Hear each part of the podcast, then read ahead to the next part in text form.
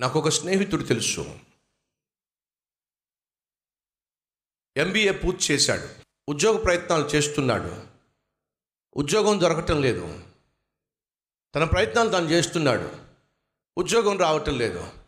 ఇంట్లో వాళ్ళు ఏమో ఉద్యోగం వస్తుంది ఉద్యోగం వస్తుంది ఉద్యోగం వస్తుంది. మాకు అండగా నిలబడతాడు తోడుగా నిలబడతాడు అని వాళ్ళు ఆశిస్తున్నారు కానీ ఉద్యోగం మాత్రం వీడికి రావట్లేదు. ఒకరోజు నాతో పాటు కూర్చుని అంటున్నాడు బ్రదర్ సతీష్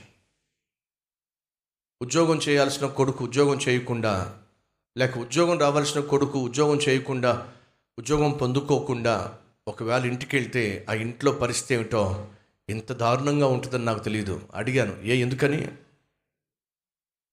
ఉద్యోగం చేయాల్సిన కొడుకు ఉద్యోగం చేయకుండా ఉద్యోగం లేక ఇంటికి ఇవాళ కూడా నాకు ఉద్యోగం రాలేదు అని చెప్పంటే ఆ ప్లేట్లో అన్నం పెట్టే విధానమే తేడాగా ఉంటుంది.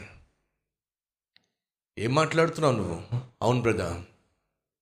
ఇంట్లో అన్నం పెడుతున్నప్పుడు వాళ్ళకి ఎలా అనిపిస్తుందో తెలుసా? వీడికి అనవసరంగా అన్నం పెడుతున్నాం. వీడి అనవస వీడికి అనవసరంగా అన్నం పెడుతున్నాం. వీడికి అన్నం కూడా వృధానే. ఒకసారి అన్నం పెట్టుకున్న తర్వాత రెండోసారి ఆకలేసి రెండోసారి అన్నం పెట్టుకుందామంటే చుట్టూ ఉన్న వాళ్ళు కొంచెం వింతగా చూస్తున్నారు. వీడి ఉద్యోగం లేదు కానీ తిండి మాత్రం తగ్గట్లేదు. వింతగా చూస్తున్నారు. నాకు ఆశ్చర్యం వేసింది. నువ్వు చెప్తుంది నిజమా? అవును బ్రదర్. నా ప్రయత్నాలు నేను చేస్తున్నాను కానీ ఉద్యోగం రావట్లేదు. కానీ ఇంట్లో అంతకంటే బాధ ఏంటంటే నన్ను ఒక పురుగులాగా చూస్తున్నారు. ఎస్ ఒకవేళ ఈరోజు మన మధ్య ఎవరైనా ఉన్నారేమో. భర్త ఎంత ప్రయత్నం చేసినా ఉద్యోగం రాకపోయేసరికి భార్య భర్తను పురుగులా చూస్తుందేమో. హేళన చేస్తుందేమో. చేసుకోక చేసుకోక నీలాంటి వాడిని చేసుకున్నాను. ఏ కూలి పని వాడిని చేసుకున్న కూలి పని చేసేవాడిని చేసుకున్న కనీసం సాయంత్రం అయ్యేసరికి ఒక వంద రెండు వందలు తెచ్చేవాడు అని చెప్పి కేవలం ఉద్యోగం లేదని చెప్పి ఒక నెపముతో చేదరించేటటువంటి భార్య ఉందేమో. తను ఆశించినటువంటి ఆ పది రూపాయలు వంద రూపాయలు ఇవ్వకపోయేసరికి రాచి రంపాన పెట్టేటటువంటి భార్య ఉందేమో. ఎస్ ఈరోజు ఈ విషయాలు ఎందుకు మీతో పంచుకుంటున్నాను తెలుసా?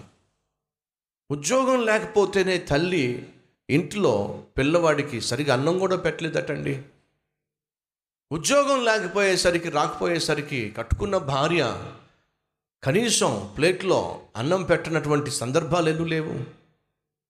కొడుకు దొంగతనాలు చేస్తూ అస్తమాను ఇంటి మీదకు గొడవలు తీసుకొస్తూ ఉంటే ఏ తండ్రి సహించగలడు ఏ తల్లి సహించగలదు? నా చిన్న వయసులో అల్లరి చిల్లరగా తిరుగుతూ ఫ్రెండ్స్తో గొడవ పడి మాటి మాటికి ఇంటి మీద గొడవలు తీసుకొస్తూ ఉంటే దీన్ని భరించలేక సహించలేక నా తల్లి ఎన్నోసార్లు బాధపడింది. ఏమని తెలుసా? ఎందుకు పుట్టారో నువ్వు నా కడుపున? అని చెప్పనేది. అసలు నేను కనకుండా ఉన్నా బాగుండేదిరా? అని చెప్పనేది. ఎందుకని? అంతగా విసిగించేసేవాడిని. అంతగా బాధ పెట్టేసేవాడిని. బాధ పెడుతున్న కొడుకును తల్లి తట్టుకోలేకపోతుందే.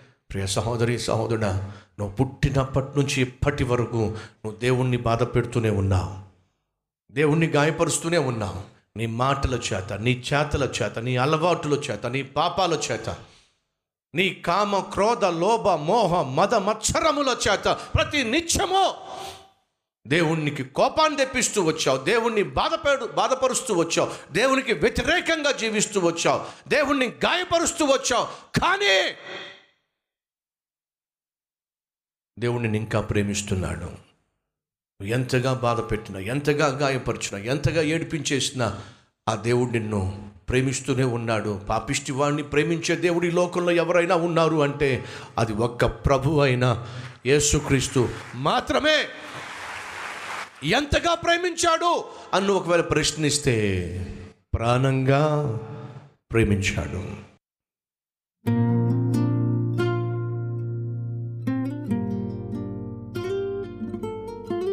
అయ్యా నిన్ను జ్ఞాపకం చేసుకోవాలే కానీ నువ్వు ఎంత అద్భుతమైన దేవుడు నాయన. ఎంత ప్రేమ కలిగిన వాడివి. ఎంత పరిశుద్ధుడవు. మమ్మను పరిశుద్ధులుగా తీర్చడానికి పాపమెరుగున నీవు పాపిగా ఈ లోకంలో శిలోపై మరణించాల్సి వచ్చింది. మరణము ఎరుగని నీవు మా కొరకు మమ్మల్ని బ్రతికించుట కొరకు మరణించాల్సి వచ్చింది. ప్రపంచాన్నే పరిపాలించే నీవు దరిద్రులమైన మమ్మలను ధనవంతులుగా చేయడానికి దరిద్రునిగా జన్మించాల్సి వచ్చింది. ఇంత అద్భుతమైన దేవుని కలిగిన మేము ధన్యులము. ఈ ధన్యత కలిగి నిత్యము నీకు సాక్షులుగా నీ ప్రేమను క్రియల్లో చూపించే వ్యక్తులుగా జీవించే భాగ్యము మాకు దయచేయమని. అరికాలు మొదలుకొని నడి నెత్తి వరకు నన్ను మమ్ములను నీ రక్తములో కడిగి పవిత్రపరచి నీకు అంగీకారముగా నిత్యము జీవించి నిన్ను ఘనపరిచే భాగ్యాన్ని ఇవ్వమని ఏసయ్య పేరట వేడుకుంటున్నాం తండ్రి. అమెన్